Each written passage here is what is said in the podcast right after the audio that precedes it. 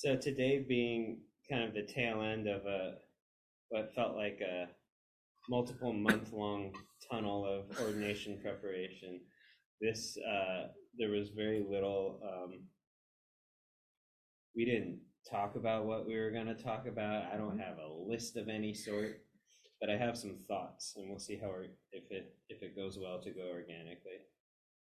So, um, is it what what date did you get ordained? Um, it was, uh, the Saturday after Thanksgiving of, uh, nineteen ninety-seven. Okay. So, and then tr- your transmission was over the same time of year? Uh, it was in December of twenty twelve. Okay, So so, just yeah. around, you know, so like around Yeah. this time of year. So we're at twenty-five years for priest ordination and ten years for, For- for yep. transmission. So we had this idea to kind of, you know, do a, yeah, ref- reflection day on, uh, you know, that much time being robes and that much time teaching. Um, so why don't we start at the beginning? And to the extent that you're interested in, like, you know, I guess the the the intersection point is kind of like your life as it was right before you got interested in this stuff and started doing it, and as far back as you want to Uh-huh, go back from there. Yeah. Can I go multiple life, lifetimes back? No. If you can. No, I can't. So I actually, I was remembering that when I was a little girl, um, I was raised Catholic and, um, you know, how some people play house. Well, I played church and I was the priest. And I think I kind of knew like, well, that's not really going to be possible in real life, but it was okay to play. Um, but I think like, why did I do that? Is, you know, is kind of is a question. And um, for me, I think that represented that I could see um, that there was something more to life than meets the eye. And I appreciated how some of the rituals in the Catholic Church um, were pointing to that.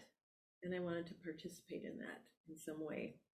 Um, and then um, I can see how that same thread continues. Like as I think about the ordination ceremony last night, and like there's there's this sense of like this is you know in a way it's like this is ordinary. This is you know people kind of going on a path and um, you know putting on the priest robes, but then there's all this language from the tradition that says you know flowers are falling from the sky and these different things are happening because there's something really big happening here that's beyond our understanding.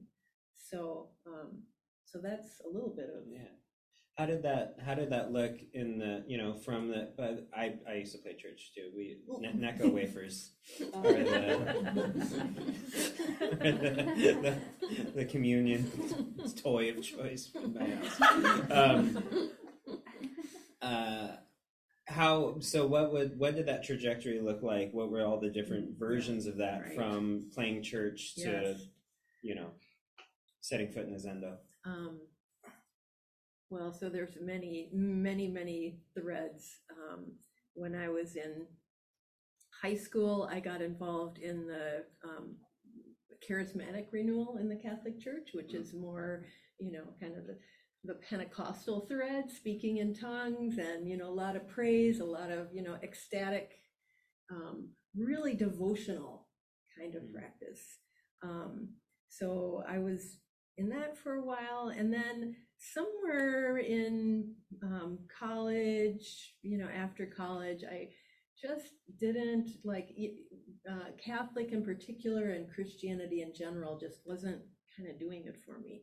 So i sort of you know stopped practicing formally um, stopped going to church um, and then sometime uh, in my uh, late 20s i want to say because i think it was right around the time like I, that I, I was planning to get married so then there was there was that kind of big thing and i sort of was feeling like there's something else here i was remembering somehow and reconnecting with the um, it's not just going through the motions of life. There's something more here that I want to be in touch with. And um, so I started going to uh, various uh, Christian retreat centers and convents and, you know, places where I could go and just, you know, just be there for a day. I wasn't so interested. I did some like organized retreats, but mostly I was just interested in going and hanging out with people who were more contemplative. And what I really felt like as I did more and more of that, I was doing it probably like, you know, I don't want to say once a month like I do now, but it was pretty regularly. Um, and I realized that um, in terms of prayer and connection, what I was really interested in is a prayer of listening. So I was interested in how I could just, I would say, how I described it then was to just sit and be in God's presence and not have my own agenda and all this other stuff going on. And um, it was really hard, as we all know when we sit down to meditate, you know, like all the different things that come up. And so it's like, how can I learn to just be? And I called up a retreat center and said, um, Do you teach meditation so that I can learn this? And they said, Well, no, if you want to learn meditation, you should go to the Minnesota Zen Center. Mm-hmm. And I was really surprised that a Catholic um, retreat center was referring me to a Buddhist center. Um, so, so then I, I did, and I took a um, intro class that um, Byakurin Judith Regier was teaching. So Byakurin later became a guiding teacher here. Um, that was before Clouds and Water existed, so at Minnesota Zen Center. And then as it happened, Byakurin uh, couldn't be there the first night of this six week class because mm. one of her parents had died. And so Joen Snyder O'Neal filled in, who then later became my teacher, but I didn't see her for a long time after that. Um, but anyway, as I learned, as I took that class, and my husband Shokai and I took that class together, um, and as I learned more about Buddhism, so my original idea wasn't to become a Buddhist. It was just to learn meditation so I could be in God's presence. Um, but as I learned more about Buddhism and and the practice, I really felt like, oh, strangely, this is my home practice. Strangely, this is um, this is my true, like my true parents are Buddhist, you know, that lineage, um, and that I felt like my uh, Catholic upbringing was was kind of a really good foster parent.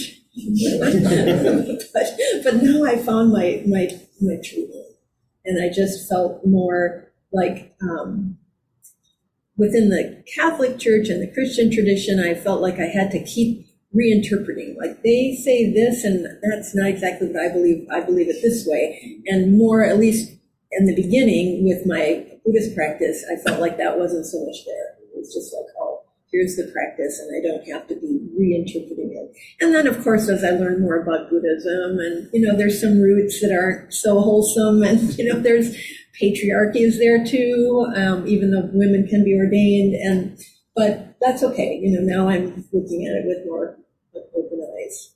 But I think that that still that thread of the deep listening, the listening um, and being in the presence of majesty is continues to be something that is really um, exciting for me. I was going to ask you about that. Do, do you feel like the the deeper you got into Buddhism and the more you heard Buddhist ideas, was there a transition from God to majesty? And do you feel like you kind of got they took God away from you? no, God is still there. it's just um, even even when I was still um, going to mass regularly and practicing as a Catholic, I still felt, and uh, there are threads in the Catholic tradition as well that say you know, don't pin God down to some certain idea. Mm-hmm. Um, even like imagining God as a person is not quite right. I mean, so that's that's sort of understood in in some basic theology, you know, around uh, within the Catholic and Christian faith. Um, so it's more like I don't talk about God so much because many people in the sangha have like a negative experience with um, growing up in a in a Christian, particularly religion, where it was kind of used as a punishment sort of thing, and so I don't talk about it a lot. But inside, I feel like yeah, it's God is is just um, it's opened up. It's um, it's that boundless openness. What um, as you as you kept what feedback were you getting from your own interaction with the practice that made it feel like a thing to to keep coming back to um, and that could be either from like the zazen point of view or the social point of view Mm. or you know, what were you yeah receiving Hmm. Well, I've, in some ways, I didn't know exactly what I was receiving. It couldn't be defined. And I remember um, uh, I would often be asked to go and talk to like to high school groups and, you know, uh, in schools. Um, and someone asked me a question, something like, um, well, how have you changed since you Mhm. started Buddhist practice? And I didn't know. And so I went home and I asked my husband, how have I changed? we want to switch to the lapel mic and get in and lose it i'm loud and maybe if Sosan just had the lapel mic i don't have any i don't even have an indoor voice We're getting, Or is it just the Zoom? that's we're getting a little feedback. Yeah. Oh, oh from the two the interaction Yeah. between the two of us? them is, but it is turned, way- this is turned way up. okay So Should I turn it toward me? yeah just try to you could just do it that way. okay Let's try that. okay that's what i was thinking that's what I was Okay. thinking. Maybe even move it so. Sure, go ahead. Get it right, get it right. Okay. Yeah. Yeah. Cool. Yeah, the little tin, little Um, tin beings left the walls. So that is my husband Shokai. I don't know if I saw him on camera, but people in the room. Um, so anyway, when I asked him, well, I went home, came home and said, well, how have I changed? And he thought for a while, and then he said, "You're funnier." That's pretty good. so, and I felt like, yeah, um, it's like I don't take myself so seriously. So there's a lightness, and that I couldn't really recognize it. Um, I had to ask someone else. Mhm. But I think that's one thing that I, that I get is just the so lightness and delight and happiness in being alive. Yeah. So when what was there ever a point? Was there a priest aspiration moment? Um, we're gonna do lapel mic. We're Okay. still getting the feedback. Oh, okay. All right, sure. We'll go.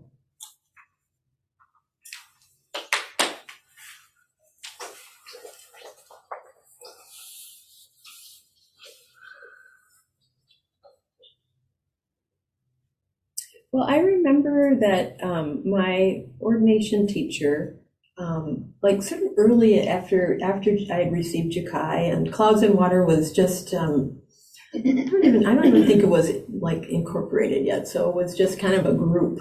Um, and I remember he said something like, "Well, I'm." He was applying for a grant to do teacher training, and I said I'd be interested in that because I just felt like um, it was touching me in a kind of way that I could feel was helpful, although I didn't really even know exactly how, but um, and that it was something that I wanted to share. So that was like there kind of from the very beginning. Um, and then uh, he didn't get that grant to do teacher training. And then um, a little bit later, um, uh, I guess a couple other people had had approached him about being ordained, and I didn't even really so much think about that. But then when I heard that that was happening, I'm like, oh, I'd like that too. So like, me too, me too. um, and then I sort of like I didn't really know what I was getting into.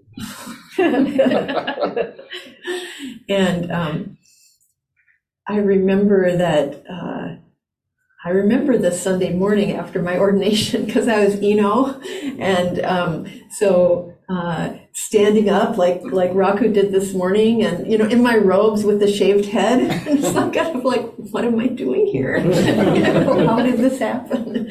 And then and then kind of realizing, oh my gosh, every time I sit zazen, I'm going to have to put on all these robes. and I was kind of bummed. We don't don't have that rule now, so, but you know, for formal things, yes. So, um, so then it's like, wow, I'm really like, okay, uh, there, there's this thing that I said, I said yes a bunch of times, and I didn't really know what I was saying yes to. Um, but uh, but it felt it felt important to just keep going in that way. What did you discover you said yes to?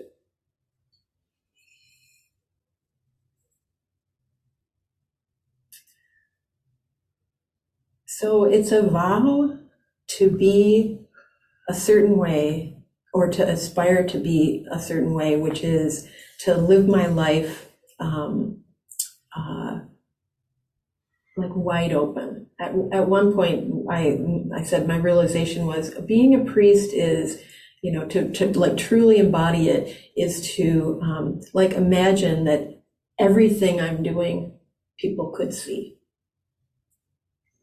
And um, so it's sort of like secretly eating the chocolate. You know, it's like, okay, what if people could see me? Not, not as a way to like be like all tangled up about it, but more as a way to say, how, you know, how do I want to be in the world? And if I can be in the world in that way, then when people actually do see me, it can be helpful. Um, because I'm grounding in myself, like how I want to be in the world, which is to be uh, of service to others um, in uh, in unfolding the Dharma as best I understand it.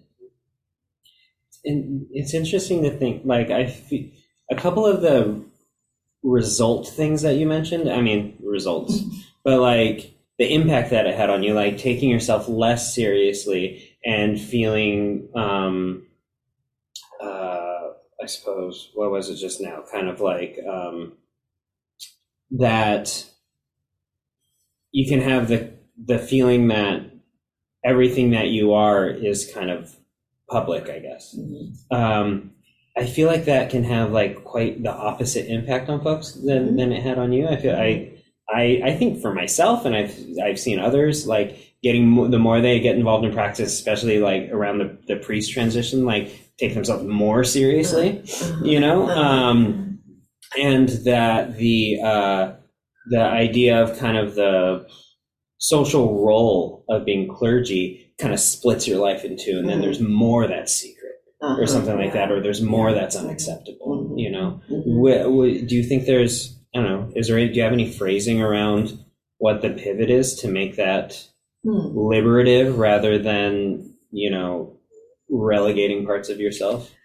Well, if I feel like being a priest is about the show, like what I'm showing, um, then then I think it's easy to get you know to have that split happen.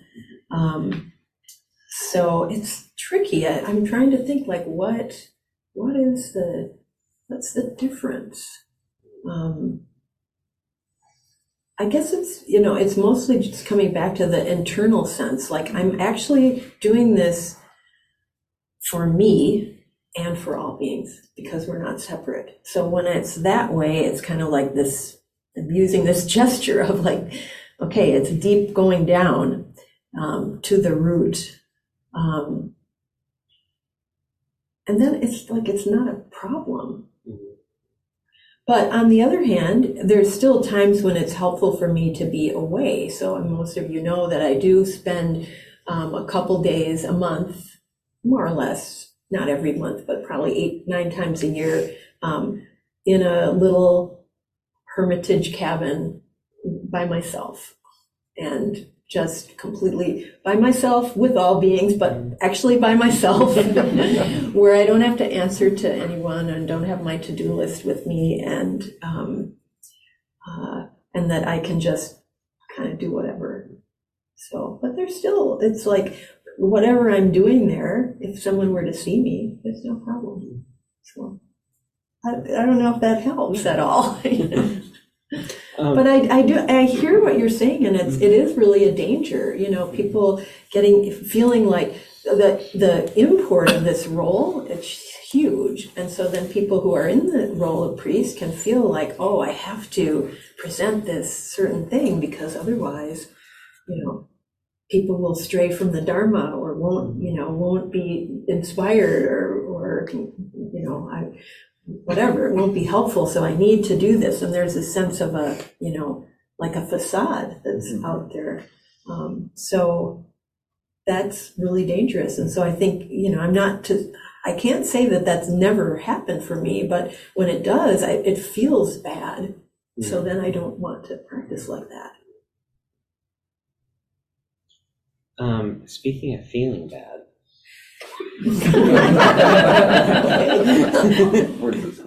um, I'm curious. I, I feel like it would be relevant.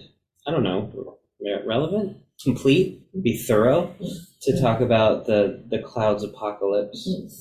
Um, I don't want to like lead too much, um, but uh, both of us have teachers that ordination teachers that did the, the main thing they're not supposed to do Mhm. and um, I, to this day, you know, we had this um, yesterday morning. We had the ceremony where there's parts of it that you dedicate to your ordination teacher. And I was thinking my own ordination teacher and just feeling like this kind of, um, you know, when you first get into this, you're kind of sold the lore of the lineage and um, what happens when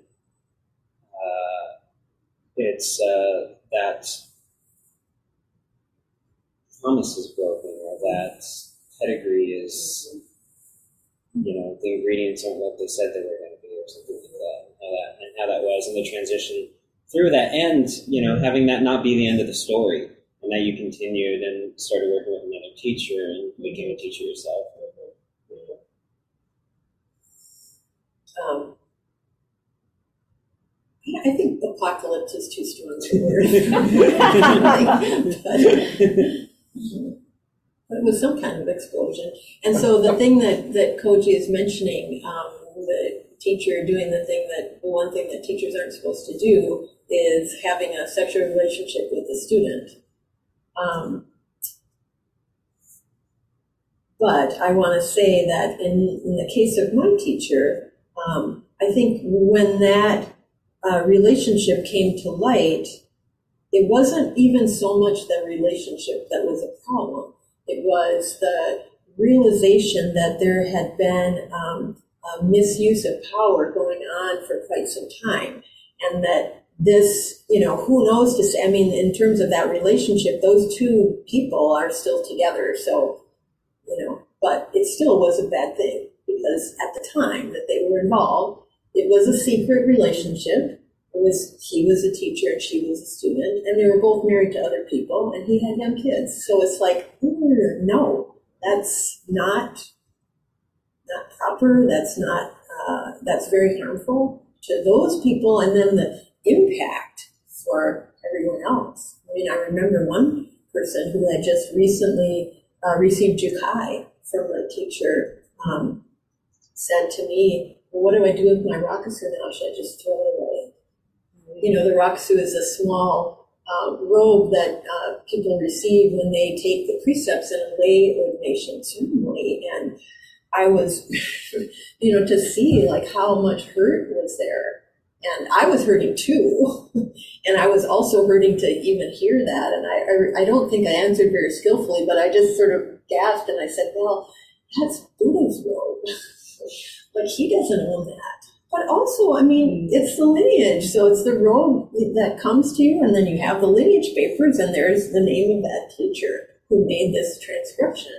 So, um, how to reconcile that? Um, so, for me, um, I remember one of my um, colleagues who's um, who was also ordained by um, Dosho, my, my ordination teacher, and uh, then went on to be ordained by another teacher, and now is uh, um, is also Dharma transmitted.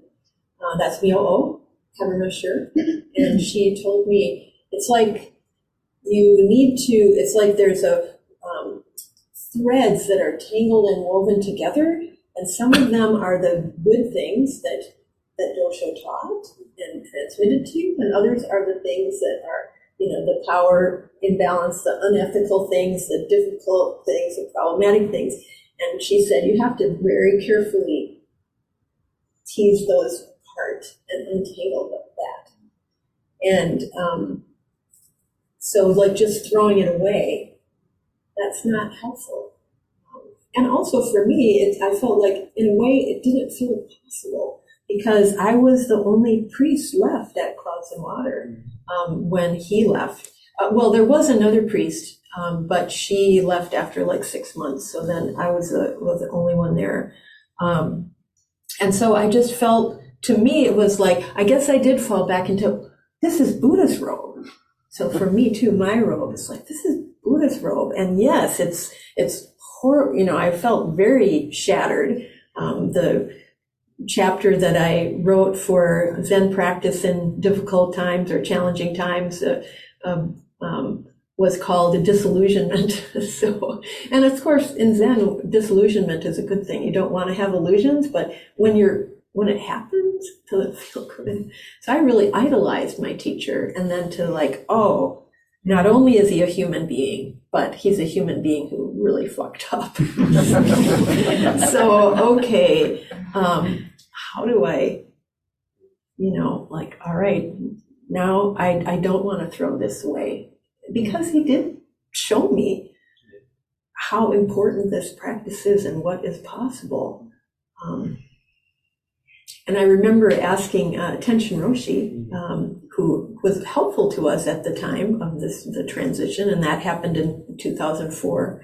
Um, and I said, well, what does it even mean when someone who has Dharma transmission can do something like this? You know, and and then what does it mean that I idolize this person. How can I even work with another teacher in the future? It's like if I might do this, like that doesn't seem healthy and what should I do about it? And and he said something like, Well, your idolization of that teacher or of anyone is your recognition of what is possible. And I thought that was helpful because it's like instead of saying I was bad because I idolized this person, I mean, he was bad too, but then I was also bad. I really messed up by hmm. idolizing him. And, and in a way, it was, it did mess things up because that idolization by me and others is what enabled him to do continue power abuse for a long time. So I was worried about that. But to, to understand that this, um, this sense of, um, uplifting someone could be like me or anyone realizing, you know, it actually it, it, it is possible for someone to, um, it is possible for there to be a Buddha. so there's that. But now I feel like even, you know, whenever I have that, it's tempered with, yes, it's possible. And I want to look with really eyes wide open to see what is this person actually doing so I can have that kind of um, sense of like, oh, this is great. Like reading about Thich Nhat oh, he's wonderful. And then reading, someone wrote something about a story like, he was so angry with me and that he did this. And I'm like, no. But it's like, it's okay. That's kind of a long, you know, maybe not, maybe Not long long and not long enough. In that vein, though, do you feel like it um, influenced the type of teacher you became and the way that you hold your position and the way that you relate to students? Um, Yeah, definitely. So one thing that I really value is at Clouds and Water where we have a teacher reel. So even though I'm in the, the high seat as the guiding teacher, that I'm not the only one and I'm not the only transmitted teacher, the fully authorized teacher that's here. Um, and I feel like it is so important for me to check out like, you know, and have people to be able to say, hey, when you said that, that was kind of off, or here's what we, or for me to say, hey, I have this idea, what do you think? Um, and that we're doing it together as a as a group of teachers. And then I also feel like in terms of sangha that we have that too. You know, we're getting input from people, not just kind of going along what we think is best and being sort of paternalistic. I was saying, I kept saying during the rehearsal, because we had an ordination ceremony yesterday, and the rehearsals for those are kind of long, and I've never been to a more relaxing ceremony Oh, rehearsal. so I think it's a testament to your attitude. I've seen teachers like look like they wanted to harm each other during Jukai rehearsals and stuff. Um, so I don't want to take up a ton of time because maybe we have time for questions and. Um, but I would just one. I wanted to ask one closing thing for me, which is like, uh, what were what were your favorite memories? I mean, not that like you know your From time uh, from from your life of Oh, like, like were there moments when you're like, oh, we did this ceremony or something like that, and that was beautiful or something like that. I always like these kinds of crystallizing moments where it just felt like it's like this is the greatest life I could live. and if there's anything that you feel like you would have liked to have experienced and that and that you would have that you would want to create. Mhm. Well, last night was pretty great. I have to say that's probably a top moment. Um, not only because it was the first time that I had ordained three people at once, but also that I, um, these three people, I feel very um, inspired by. Um, so, Shozoku and Kato and Mina. Um, and that a few years ago, I can't remember, maybe like five, four or five years ago, I had realized um, that it was a problem that uh, there were not many uh, um, teachers of color, actually, no, like fully authorized teachers of color at Clouds in Water. And so I made it a, a vow that I want to ordain BIPOC, at least one BIPOC student is a priest, and now there are two, which is wonderful, not just because you're BIPOC, because of who you are, and yet also this um, this I think is really helpful for the for the sangha. Um, so that in a way, you know that that was one vow. The other vow was to ordain a young person, and um, kind of youngish, younger than me. so I still have that intention I'll put out there. Maybe the next intention would be to say someone under 40, at least. there. Um,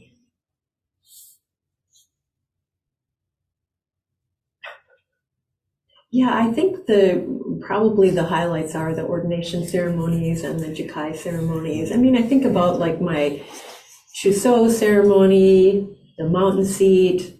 That- That's were, were nice, but um,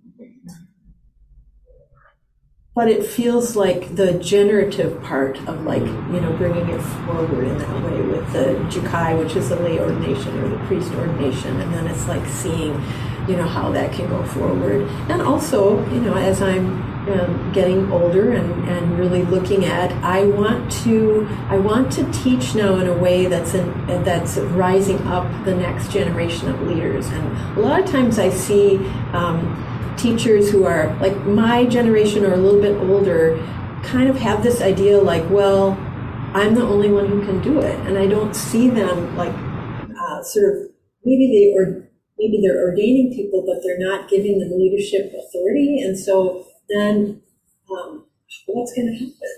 You know, so I'm really interested in shifting that that um, that narrative to say like my job isn't actually when when one of the things when uh, in the Dharma transmission ceremony is a pledge to that you would transmit continue to transmit the Dharma to the next generation, and so I'm looking at that especially. Do we have when when do we? Nine, ten eighteen. And Ten also, we have some time for for to open it up if anyone has any questions for Sosan. Yes. Um, for, for everybody's sake, could you say a little bit more about, um, ordination, transmission, transmission, ordination? Yes. Because I think Yes. that's. Yes, so priest ordination in our transmission, in our tradition, priest ordination or lay teacher in training, uh, we call that ordination, Kathleen? I can't remember. anyway. I just- don't, I don't know this. no, did not- It's, it's not an ordination, but it is a, it is a recognition of someone stepping into the path of a lay teacher in training, with which Kathleen had done. So, um, uh, anyway, uh, when someone steps, you know, puts on the robes of a priest, it's considered that now they're training to be a priest. So it's like a little different than some other places where, I mean, obviously they've already done some training, but um, but the you know then it's like okay now now the like really heavy training starts because you're you're teaching yourself how to wear the robes, how to conduct yourself as a priest. Um, and then there's Shuso, which I mentioned, and that's where the more the community is starting to recognize that person as a leader, and that's represented by a ceremony in which the community asks questions of the Shuso candidate, and then they have to answer with a big stick. um, and then Dharma transmission is when the person's teacher says, I believe you, I, you're done with your formal training. So we're never done with training. That's my view, is that I want to keep training forever. Um, because there's always more I can be learning about myself and how I conduct myself and how I can best teach. Um, but Dharma transmission re- represents the teacher saying, your formal training is done, and then that person then has permission to teach so-called independently. We're never, never independent, but they could go off and start their own Zen center. Um, they can then ordain people. So it's it's that formal training. So thanks for that. I think that's helpful to clarify for people. Thank you for asking. Yes. Firstly, thank you. It's such a joy to hear more about about you and your reflections on this path right after after Shozoku Kato and I stepped onto it last night.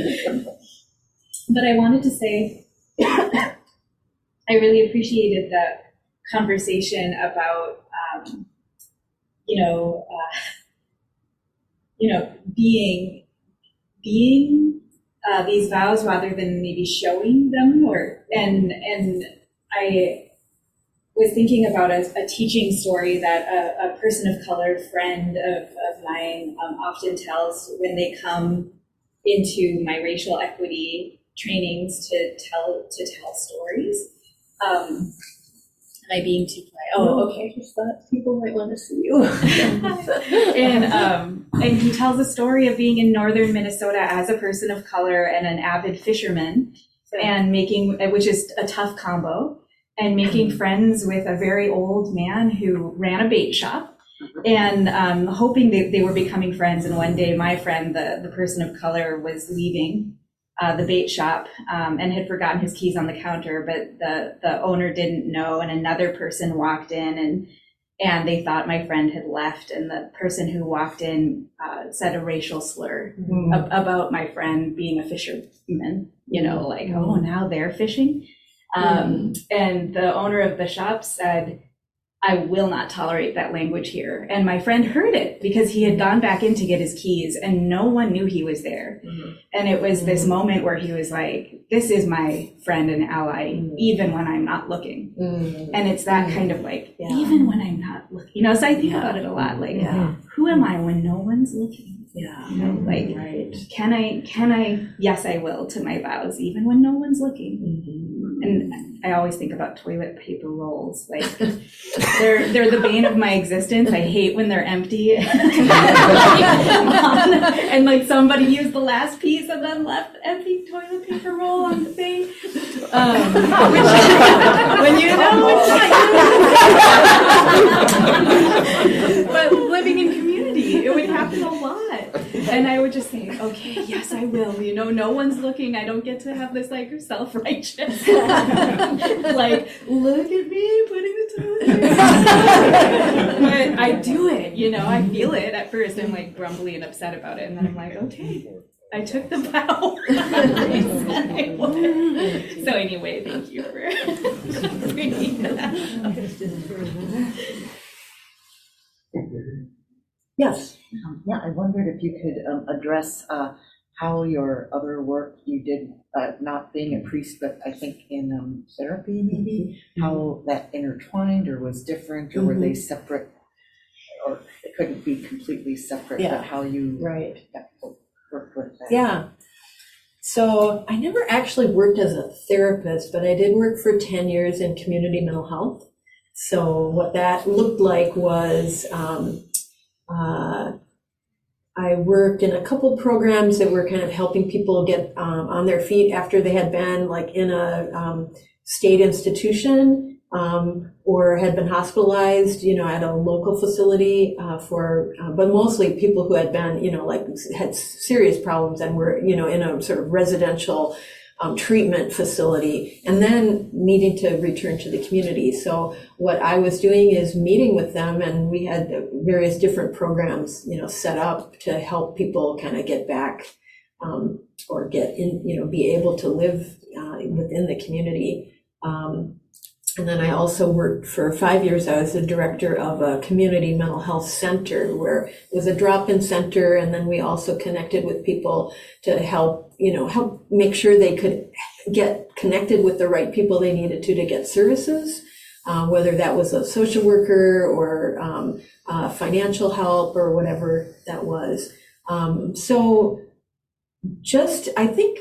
Um, and I was just starting to practice um, when I was working at that sec- at that one at the community mental health, um, and practice Zen Buddhism. That is, and so I really see a, a similarity in the fact of just being present to people as they are, not trying to change them, but then helping them to find their own way in the world. And so these were people with some real serious problems but you know in a way we all have we all have different things that are going on that are that are hard. And we all have trauma uh, in one way or another. So um, so i feel like it was um, it was helpful for me to be working with people who are you know maybe at the most you know sort of critical point in their life. And then uh, and then you know the rest is easy you know. But but that job was really hard um, and uh, I think it's something that um, I don't know how people do it for long term because it reached a point where I would, when I woke up in the morning and then realized it was a work day and started crying, it's like, okay, I need to, I need to find another job at this point because it was pretty intense. Okay, thank you. Thank you.